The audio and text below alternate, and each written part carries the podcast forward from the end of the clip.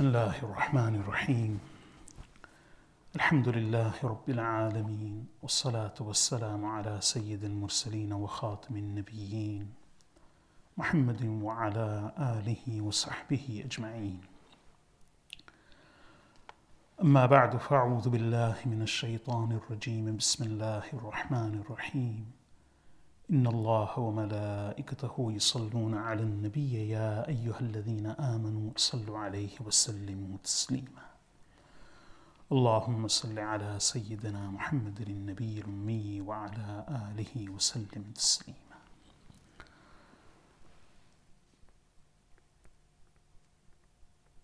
Continuing with the theme of Nasiha. Inshallah, today I'll share a few thoughts about giving nasiha, giving counsel, imparting advice, and giving good counsel to others. This falls under the instruction of the Prophet sallallahu alaihi wasallam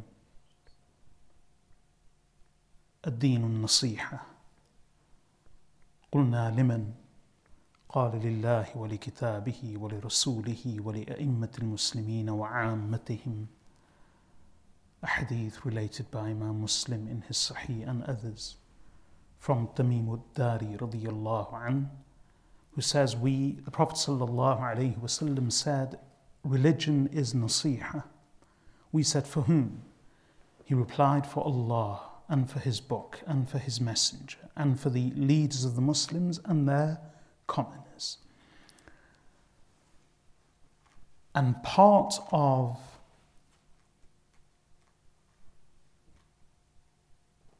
the nasiha for Muslims is to advise them, guide them, and show them. That's part of nasiha.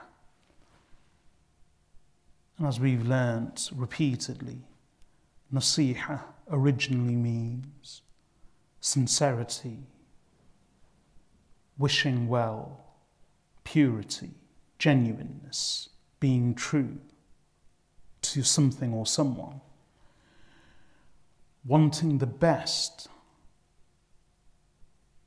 harboring good intentions towards another. And having their welfare and their best interests at heart, all of these meanings and more fall into the single word nasiha.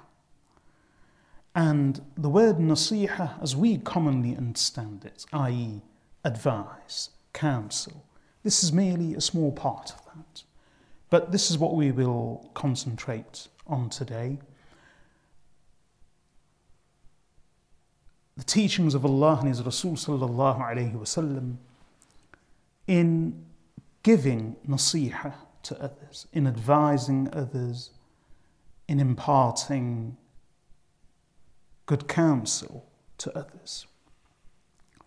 How should this be done? What should be our thoughts and our feelings in such situations? What are the correct and appropriate times and actually conditions for imparting advice? And when someone seeks us out for help, guidance, and advice, how should we respond?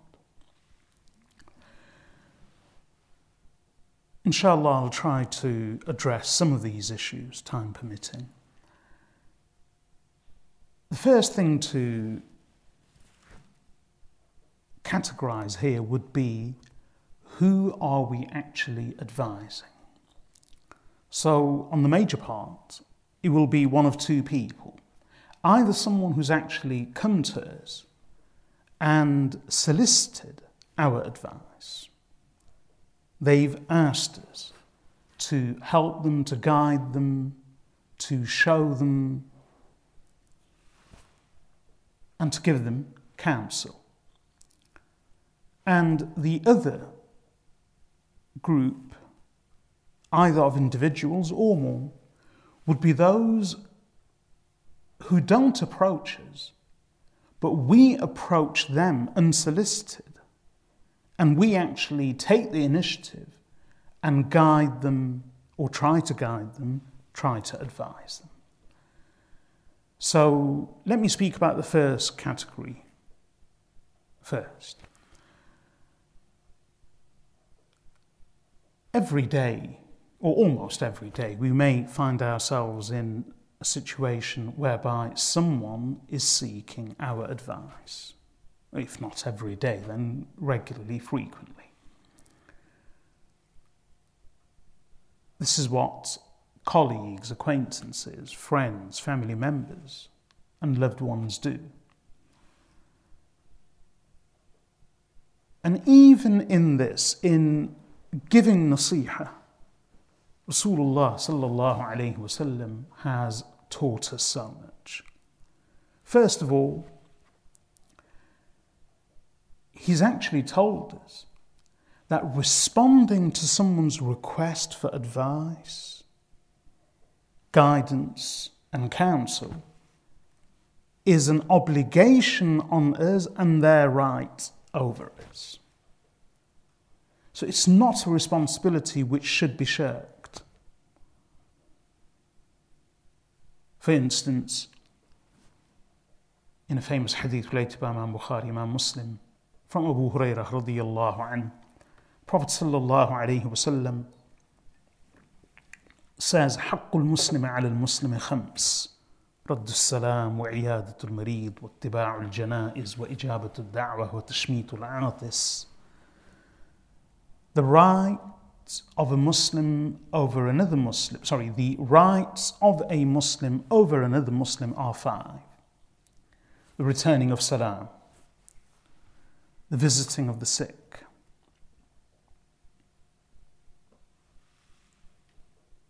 following the funeral, accepting another Muslim's invitation, i.e., for food. And finally, with the Shmitul Atis, to respond with a prayer of mercy to someone who has sneezed and praised Allah. So these are five things.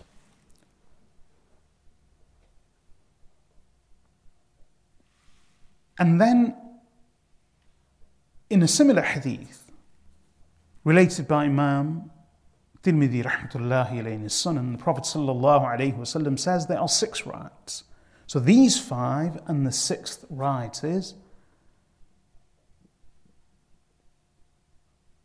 وينصح له إذا غاب أو شهد.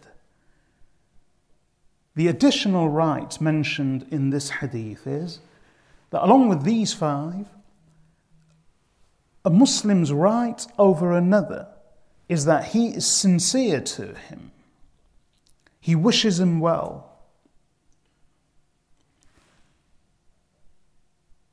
And he has his best interests and welfare at heart, whether the other Muslim is present or absent.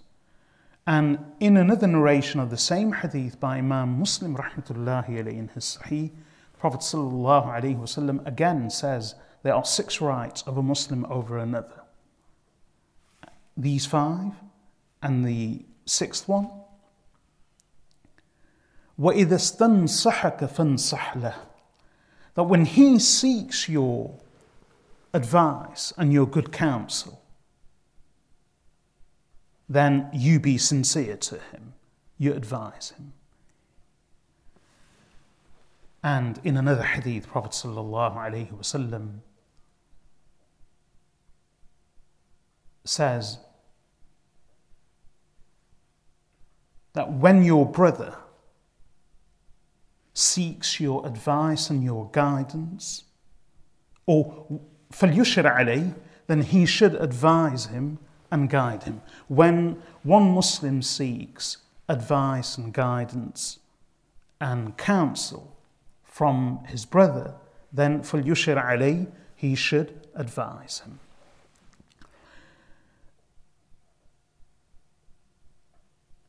Now, an interesting question here is that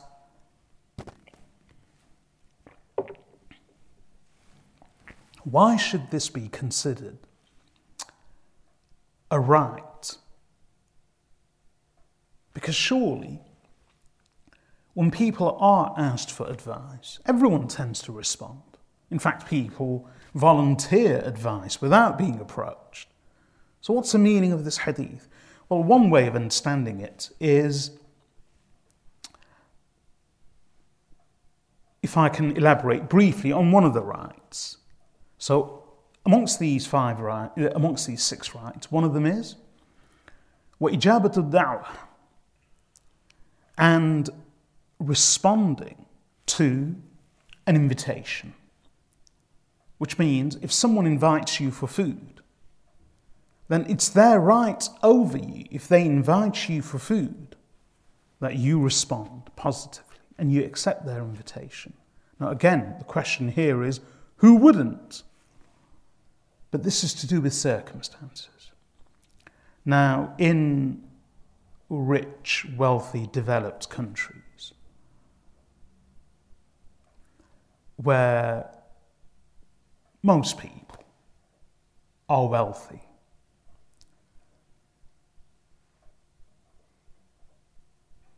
when someone invites another for food, it is an occasion, and one would expect that the other person will throw a lavish dinner.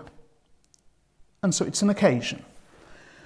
But in some parts of the world, and if we understand this hadith at the time of the Prophet, ﷺ, not everyone was rich. Many people were poor, but despite their poverty, they were generous, hospitable, caring, and considerate. And what they would do is they would try to honour their friends, their neighbours, their guests as much as possible, despite lacking the means to do so which meant sometimes inviting them for food, but not being able to present much. And sometimes the food would be simple. So,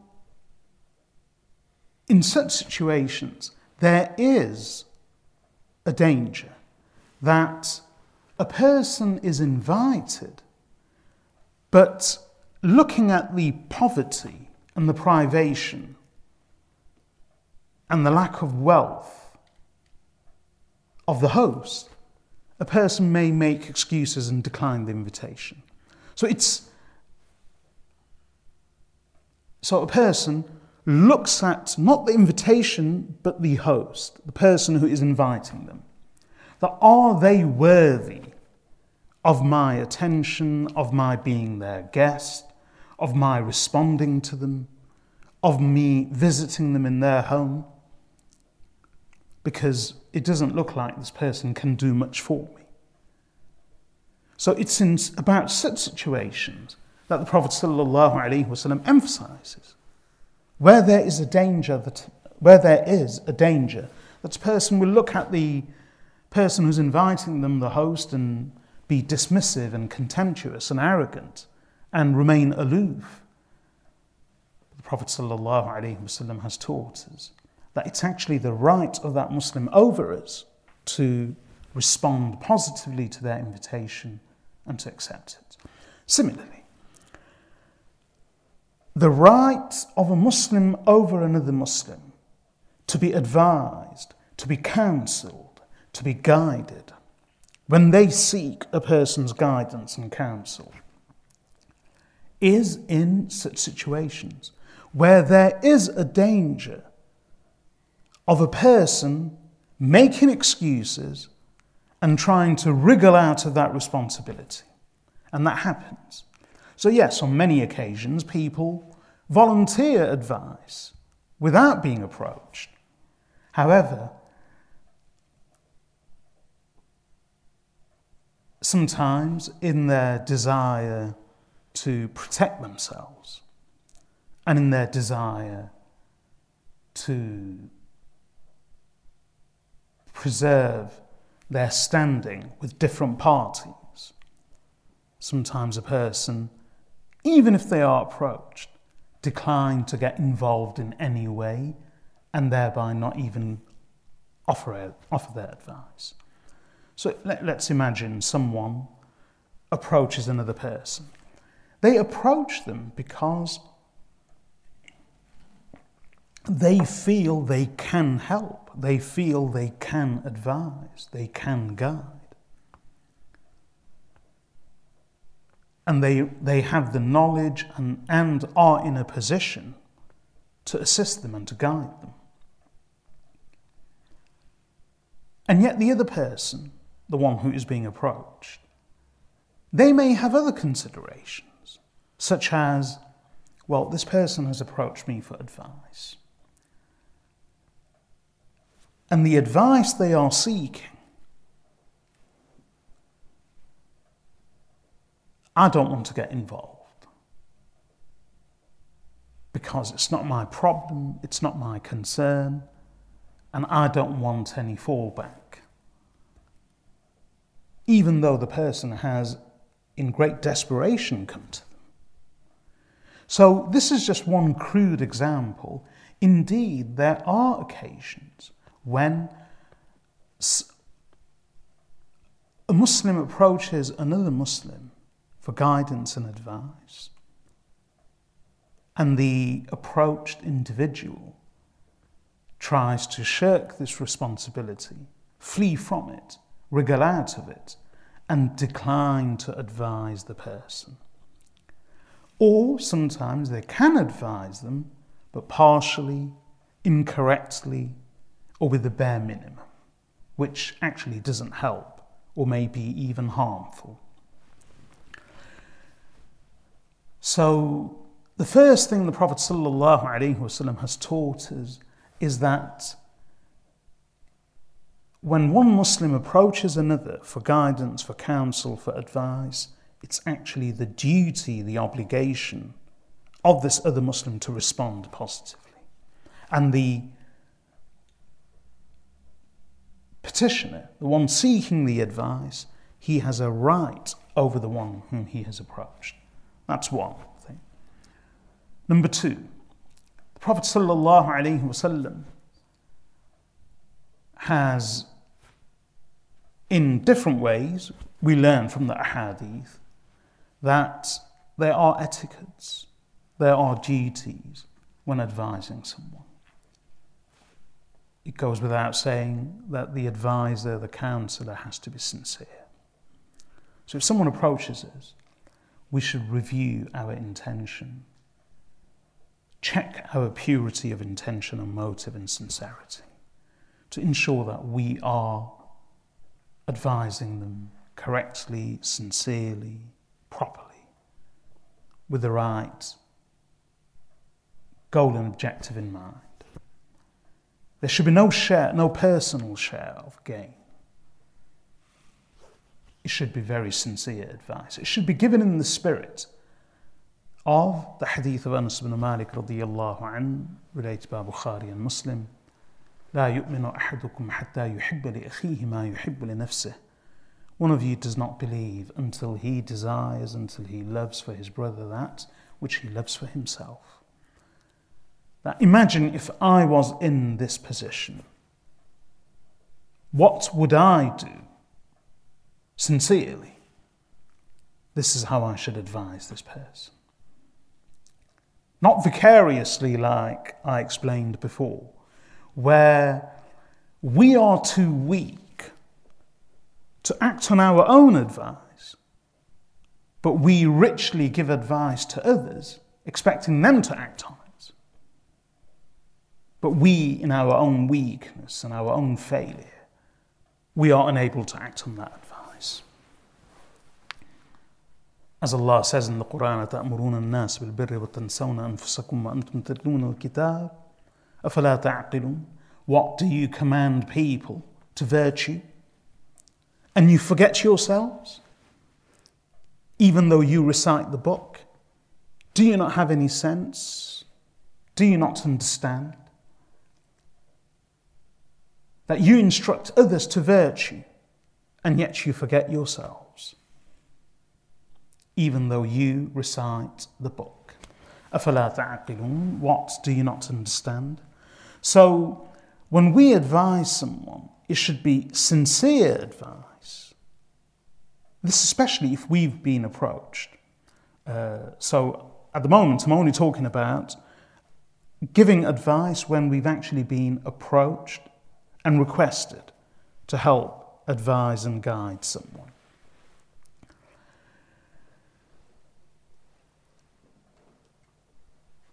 The person who is approached, the Prophet ﷺ actually says in the hadith that this individual, the consulted individual, is mu'taman, al-mustasharu. So the Prophet ﷺ says in the hadith, al-mustasharu mu'taman. The consulted, the one who is consulted, the one who is approached for advice and counsel, is mu'taman, is one in whom trust and confidence have been placed. So that's a major responsibility a Muslim has reposed their trust and confidence in you. Now you have to act on that amana, on that trust. You cannot betray it.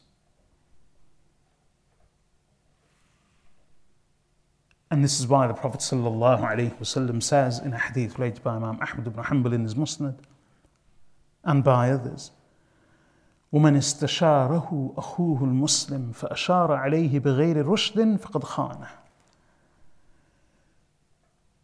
Whoever is approached and consulted for advice and by his Muslim brother, and then this approached individual, this consulted individual, advises and guides his brother without true guidance, without understanding and intelligence, quite simply without guidance, i.e., without righteous guidance, فَقَدْ خَانَ then indeed he has betrayed him.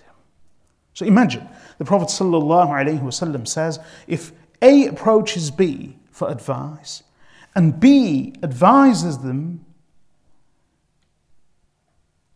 without righteous guidance, improperly, insincerely, partially, without their best interests and their welfare at heart, without wishing well for them, without wanting the best for them, because that's what nasiha should be.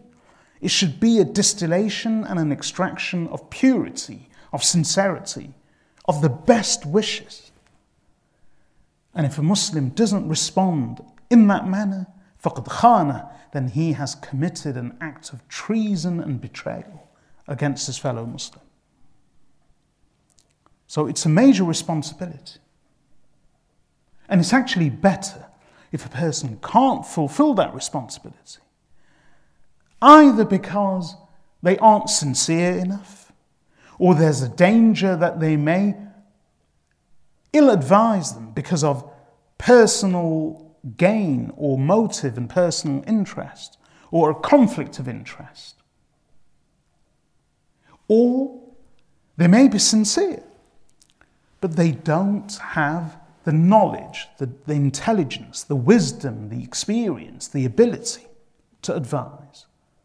As we learnt in the talk last week, that the consulting person also has a duty of care on themselves, that they only approach a Habib or Labib or an Alim or Dhu or a word, meaning someone who truly looks after them, cares for them, loves them, wants the best for them, is intelligent, is wise, is of sound opinion, and is knowledgeable. So,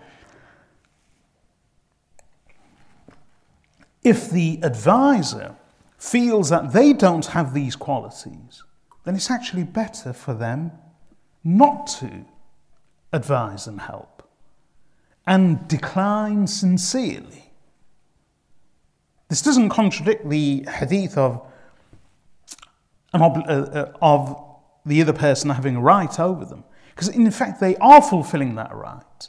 They are responding sincerely by saying that, unfortunately, I'm not in a position to advise. Because I may advise incorrectly. They don't have to elaborate or go into these details. But if they decline sincerely, then, I, then that's acceptable. If they're declining to advise, declining to guide, is based on sincerity, because they genuinely feel that there's a conflict of interest or that they don't have the knowledge and the experience and wisdom or the ability, then they're actually doing the other person a favour. That's acceptable.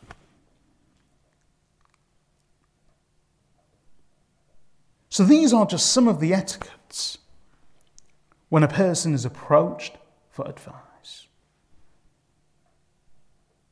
To be sincere, to advise with the other person's best interests and welfare at heart, to extract the best that they can of themselves in imparting that good counsel and advice. These are just some of the etiquettes mentioned in the hadith. The other category of advising people unsolicited, this requires a bit more explanation. So,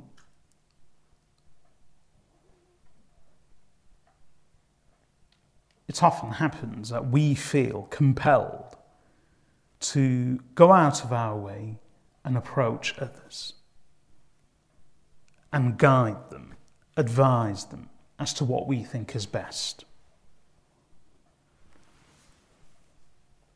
But this is a very delicate and it can actually be a very tricky situation.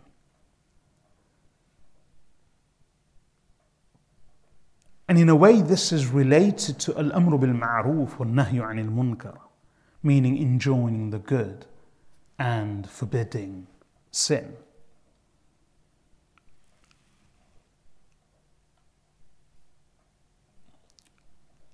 Again, there are many, many etiquettes and duties and responsibilities when it comes to giving nasiha to others.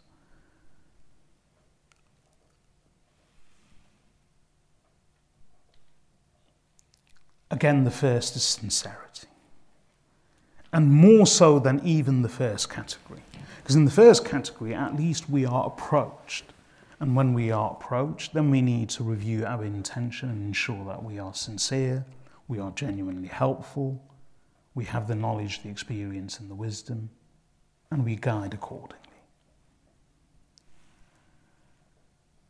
But when we aren't even approached, and we take the initiative, then we should really ask ourselves why am I getting involved? Why am I saying what I'm saying? Why am I approaching these people? Is it just to be important, feel important, get my own way, to make a display and a show of myself, to be heard, to be looked up to? One has to be very sincere. And more than the first category, we have to seriously review our sincerity and our intention. The best example of this, i.e., giving advice without being approached, is that of the prophets of Allah. As Allah repeats from a number of prophets in the Holy Quran, ونصحت لكم that I wish the best for you. I sought the best for you. And as part of that, the prophets of Allah والسلام, gave advice, imparted good counsel repeatedly to their followers. But no one could have been more sincere than the prophets of Allah. Jarir ibn Abdullah al-Bajali radiyallahu anhu, who I've mentioned repeatedly in the context of Nasiha, Imam Bukhari and Imam Muslim both relate the hadith from him about Nasiha. Imam Bukhari rahmatullahi relates that when Al-Mughirah ibn Shu'bah radiallahu an, the governor of Kufa, passed away.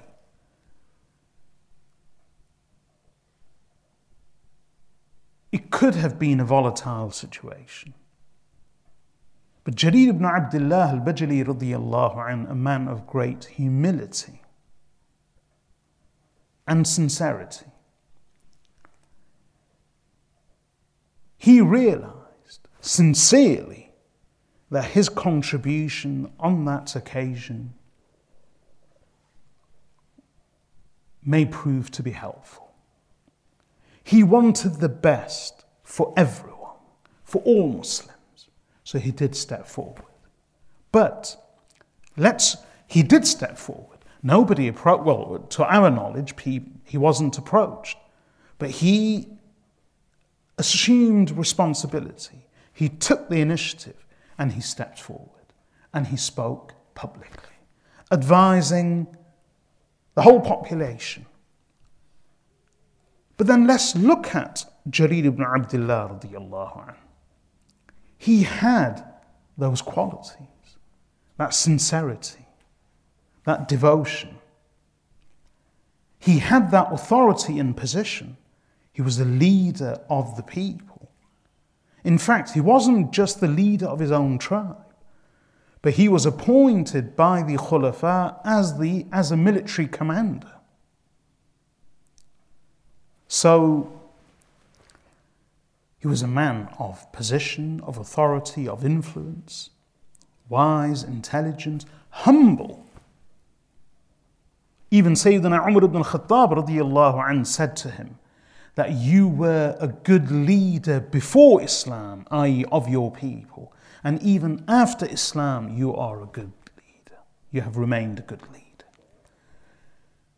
Even the Prophet ﷺ said to him, that said about him after offering him a pillow or in one narration the cloak, for his own cloak for him to sit on, which he declined to do, that إِذَا أَتَاكُمْ كَرِيمُ قَوْمٍ فَأَكْرِمُوهُ that when a nobleman of a people comes to you, then honor him. So even the Prophet ﷺ called him noble and honored, and he honored him himself. So Jarir ibn Abdullah al-Bajali was sincere. He was a military commander. He was a tribal leader. He was influential. He was humble. He was good, well respected, and he was noble by the testimony of the Messenger of Allah sallallahu alaihi wasallam. And the Prophet ﷺ had specifically told him when he offered his allegiance to the Messenger of Allah ﷺ for Islam, the Prophet ﷺ stipulated the condition of وَالنُّصْحِ لِكُلِّ Muslim of wishing well and sincerity and genuineness towards every Muslim. And he acted on that fully. So Imam Bukhari relates that on the day Al-Mughirah ibn Shu'bah radiyallahu anhu passed away, Jarir ibn Abdullah radiyallahu anhu stood up. Most likely on the mimbar. He ascended the mimbar. And he praised Allah, فَحْمِدَ اللَّهُ وَأَثْنَى عَلَيْهِ He praised Allah and lavished praise on Allah. And then he said, O people, عليكم باتقاء الله وحده لا شريك له والوقار والسكينه حتى يأتيكم أمير. that, O people, cling on to and adhere to and observe the wariness and the fear of Allah. Alone, He has no partner. And be adhere to composure and a dignified demeanour and calmness and tranquility. Because remember, it could have been a volatile situation. Until adopt this dignified demeanour and composure and position of peace, calmness, until another governor comes to you. For he will come to you shortly, another governor. And indeed, another governor did arrive to replace Al-Mughirah ibn Shu'bah. And then he added, واستعفوا لأميركم فإنه كان يحب العفو and seek forgiveness for your late governor, for indeed he would love forgiveness. And then, so see how he advised the people sincerely, how he sought forgiveness and dua for the deceased. And then he explained to people why he had stood up and he said, I, O, O people, I approached the Prophet ﷺ to pledge my allegiance to him on Islam. And the Prophet ﷺ specifically stipulated the additional condition of وَالنُّصْحِ لِكُلِّ Muslim of wishing well, of being sincere and genuine towards every single Muslim, of wanting the best for every single Muslim. So, indeed, Jarir radiallahu an said, I did pledge my allegiance to him on this. And then he said, وَرَبِّ هَذَا الْمَسْجِدِ إِنِّي لَنَاصِحٌ لَكُمْ The OP, by the Lord of this masjid, I do wish, I am sincere towards you. By the Lord of this masjid, I am sincere towards you. Then he sought forgiveness from Allah and descended. This single, I've elaborated on this because this single hadith and story of Jarir radiallahu anh tells us so much. We can learn the etiquettes of giving unsolicited advice, of imparting good counsel and advice to others when we haven't been approached. Of course, we can do that. And at times we should do it, provided we observe the etiquettes, we fulfill the obligations, and we adopt the correct methodology. We have to be sincere. We have to have the ability, the position. We have to have the knowledge, the experience. All of these things matter. We must wish well, we must be sincere. He even sought istighfar. After giving this nasiha, he even sought the forgiveness of Allah. There's a manner and a method of giving unsolicited advice and nasiha to individuals or all people.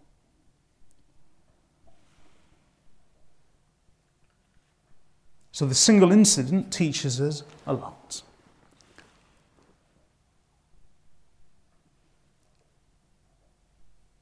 Another thing we need to ensure when giving nasiha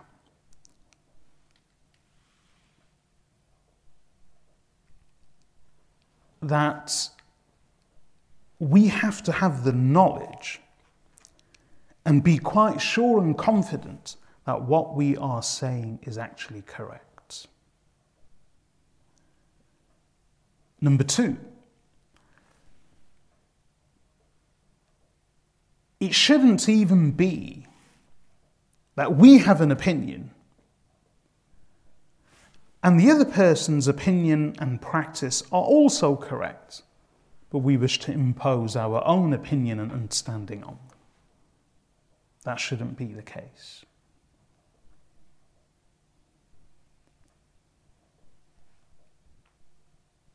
One beautiful hadith explains this actually.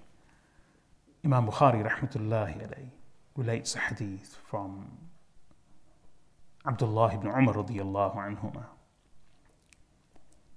Now, before I actually mention this particular narration, let me remind you of another, well, of a hadith which many of us have heard repeatedly, which is we've all heard that the Prophet sallallahu alaihi wasallam passed by someone who was advising his brother, whilst he was advising his brother about haya, about shame, modesty, bashfulness.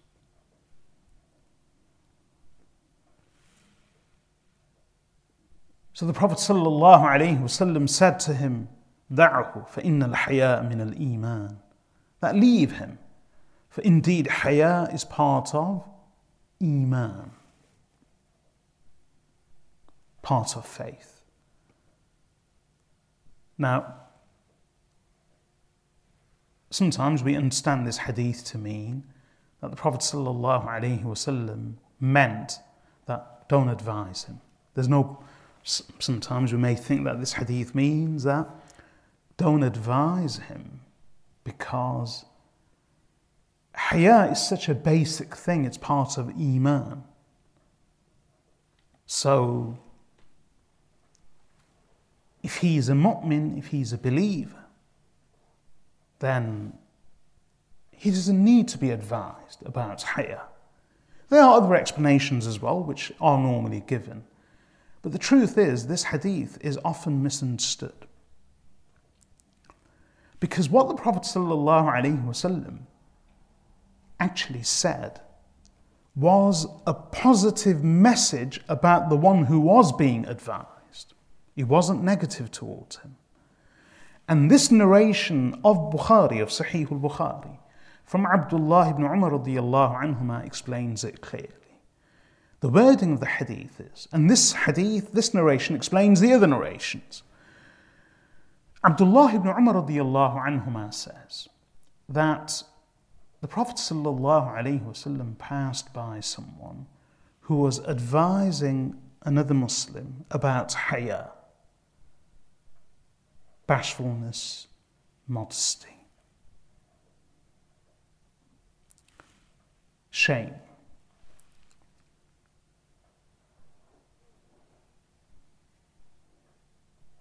But he wasn't just advising him. The words of the hadith are yu'atib, he was rebuking him for being too bashful, for being too modest,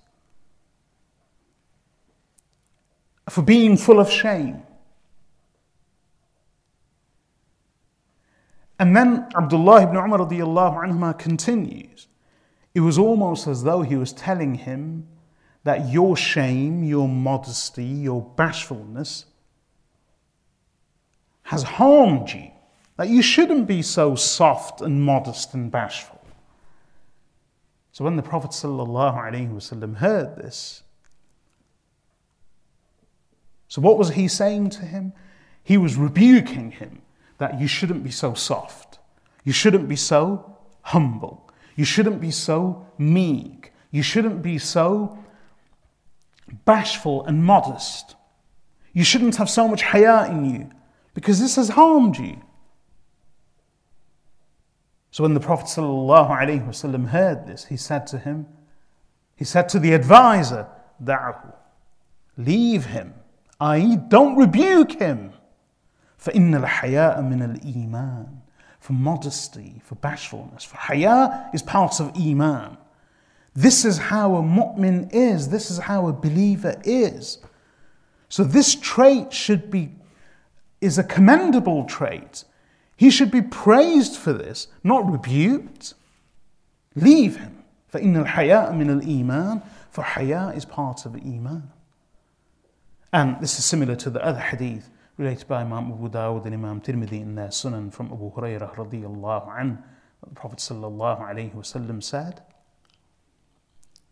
المؤمن غر كريم والفاجر خب لئيم A mu'min, a believer, is innocent, is gullible,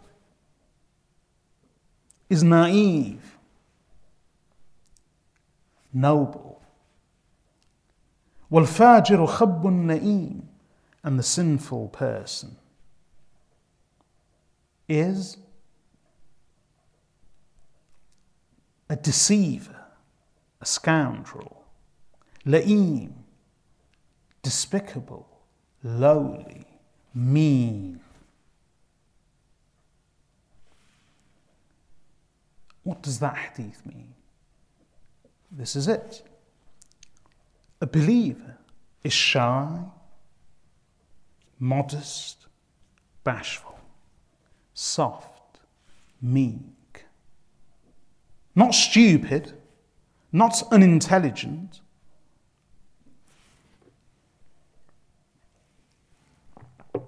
A believer is trusting. غر, which means naive, but not naive in the negative sense, is that a believer is unworldly, is trusting, is credulous. So people take advantage of him. Kareem, he is noble, he is above these lowly, despicable behaviors that many deceitful scoundrels engage in. And the Fajir is the total opposite. The Fajir has no shame. The Fajir will lie. The Fajir will deceive. The Fajir will betray. The Fajir meaning a sinful person. The Fajir takes people for a ride. At times, unfortunately, the believer is taken for a ride. Not because he's unintelligent, but rather because he is innocent and naive and trusting.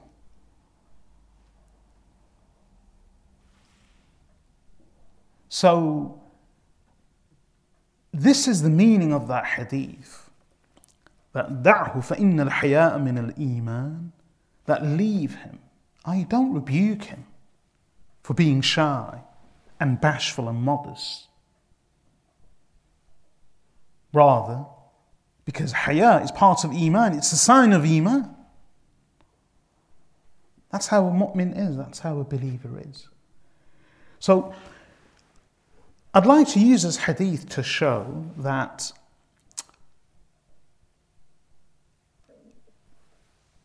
sometimes we can approach others and advise them thinking that what we are doing is good, whereas we could be totally wrong. totally wrong. So this person was advising his brother, not blood brother, but rather brother in faith, about haya.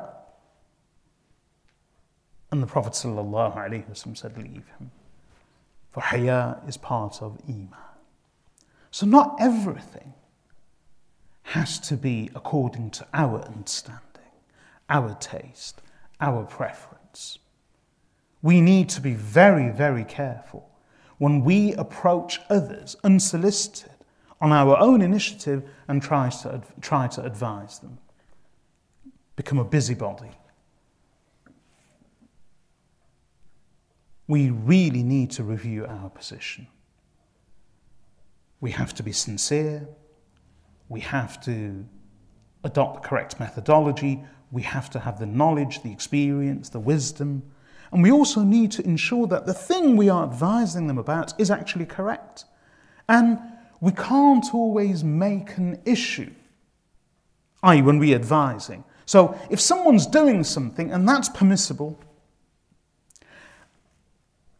and I have an opinion, that's permissible, but for some reason I think my opinion is better than theirs, or Allah protect me from such an attitude.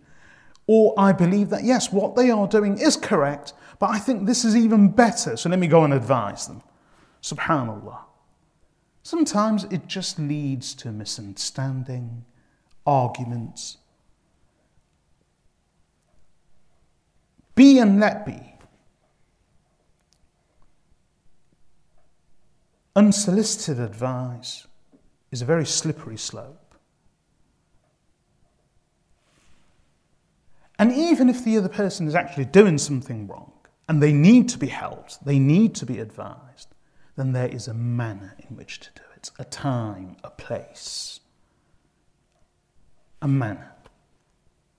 One of the first things is it should be done softly, with wisdom. As Allah says in the Holy Quran, ادع إلى سبيل ربك بالحكمة والموعظة الحسنة invite to the way of your Lord, or invite to your Lord. Yeah, invite to the way of your Lord with wisdom and with good counsel, with good advice, beautiful advice, calmly, with the right choice of words. Harun al Rashid, he was the emperor, the Abbasid emperor. He was approached and confronted by someone who rebuked him. So Harun al Rashid said to him that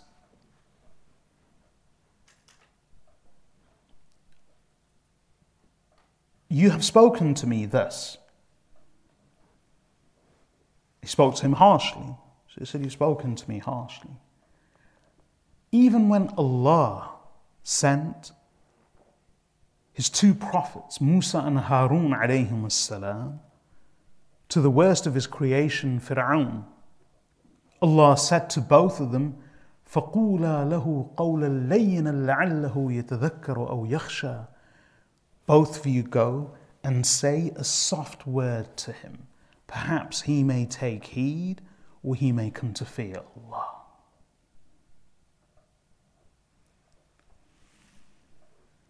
So then Harun al-Rashid said, and you are not any better than the prophets Musa and Harun alayhim salam, and I am not worse than Fir'aun. And yet Allah told them, Allah sent two people who are far greater than you to someone who was far worse than me. And yet Allah told them to say a soft word to him. So imagine the words of wisdom. Harun al Rashid, being a king and an emperor, reminded someone who went to advise him and who ended up being schooled himself that if you wanted to advise me, if you wanted to give me good counsel, if you wanted to correct my ways, make me see your way and the light of your way, then there's a manner in which to do it. Allah sent those who were far better than you to someone who was far worse than me, and yet they were told to speak softly. So why can't you?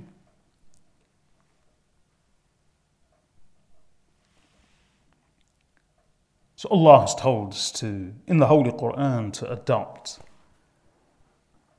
beautiful advice and beautiful counsel and wisdom and a soft word, soft speech.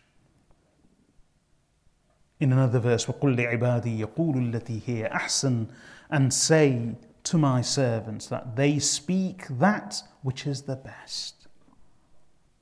In all situations.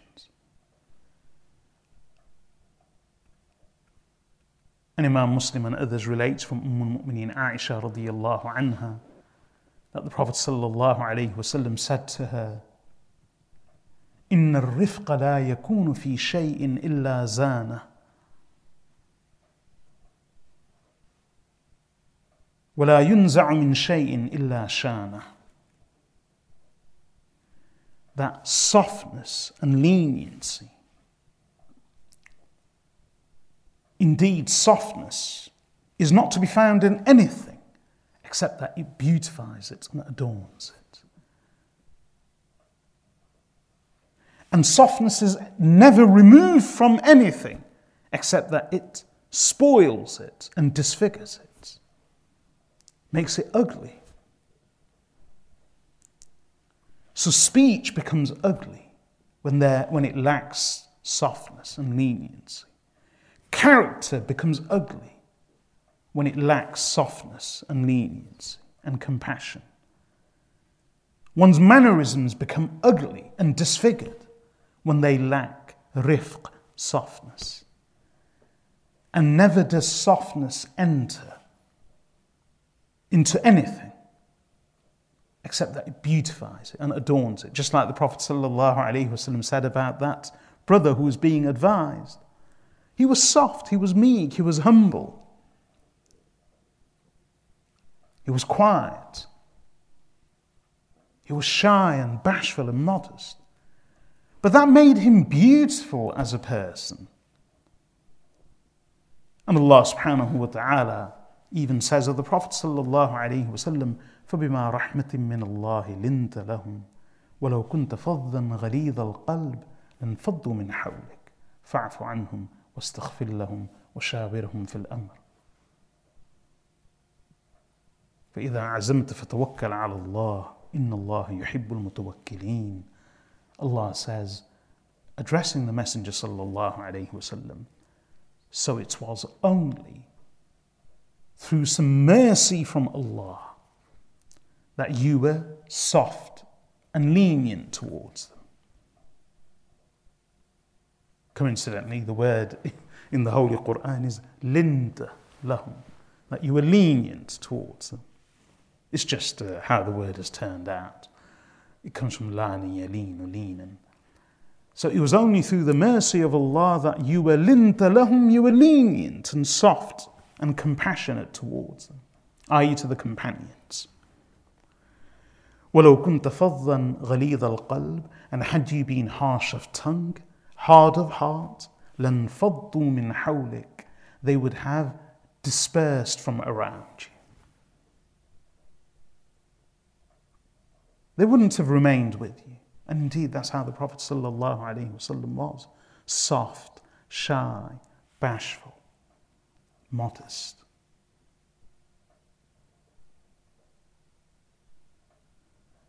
So, when giving advice to others, unsolicited, then there's a manner in which to do it.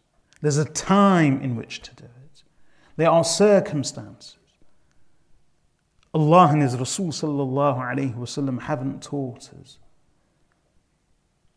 to barge in everywhere, into every situation, and begin correcting things and begin, begin making our voice heard and our views known and rectifying everything that we believe to be correct, which we believe to be correct. Advising everyone all the time. Allah and His Rasul sallallahu alayhi wasallam have not taught us to do that. And even when we do it, there is a manner, there is an approach, there is a method of wisdom of good counsel, of beautiful advice, of softness, of lenience, of understanding, of tolerance, of compassion. And this actually ties in with al-amru bil ma'ruf and munkar, enjoining the good and forbidding the evil, forbidding sin. So inshallah, I will hopefully speak on that soon because it ties in with nasiha they overlap sometimes. Nasiha can become al amru bil ma'ruf, enjoining the good, and forbidding and preventing forbidden things and sinful things. So inshallah I'll defer that discussion till then. I pray that Allah subhanahu wa ta'ala enables us to understand. May Allah make us amongst those who when approached for advice do prove to be helpful and productive in giving good, sincere advice and counsel, helpful counsel, and who act on the teachings of Allah and His Rasul sallallahu alayhi wasallam, of sincerity, of lenience, of compassion, of choosing the correct time and method, even when we find that we may offer our advice unsolicited. وصلى الله وسلم على عبده ورسوله نبينا محمد وعلى آله وصحبه أجمعين سبحانك اللهم وبحمدك أشهد أن لا إله إلا أنت أستغفرك وأتوب إليك